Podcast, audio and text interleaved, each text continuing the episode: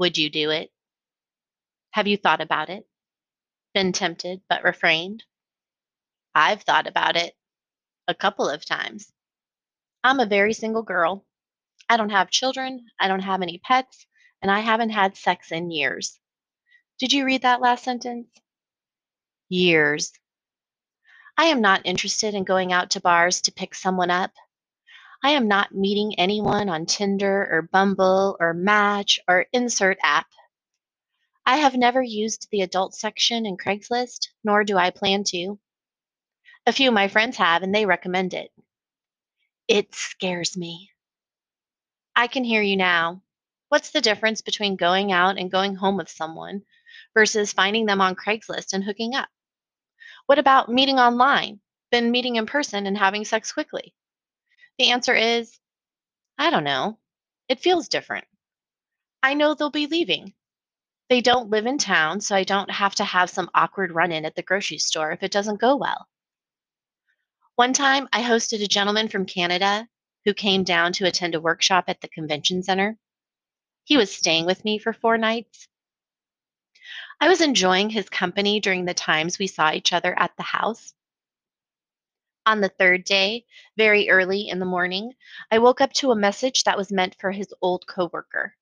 He accidentally sent it to me before he went to bed.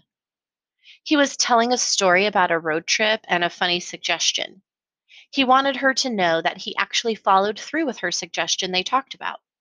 He wore lace panties all day to the conference, and they kept him wide awake, almost better than coffee. When he came downstairs that morning, I had to inquire about what these panties looked like. He turned beet red and then became a good sport about it, telling me about his shopping adventure at Victoria's Secrets. There was a sale, so he bought three pair. He planned to try them all out. I suggested a photo shoot so we could send pictures as proof to the former coworker. It was spontaneous, adventurous, and funny as hell. I laughed so hard at times. I was rolling on the floor with tears coming out of my eyes. He was such a good sport about it. I asked him to pose in specific yoga poses warrior one, reverse warrior, and tree. During one of the poses, his penis slipped out, and I didn't notice since I wasn't wearing my contact lenses. He would later mention he was impressed I didn't skip a beat when it happened. And that was when I told him I couldn't see that far without my glasses. We played around for about 30 minutes when some sexual tension started to develop between us. After the photo shoot, we got ready for the day. He went to the conference and I went to work.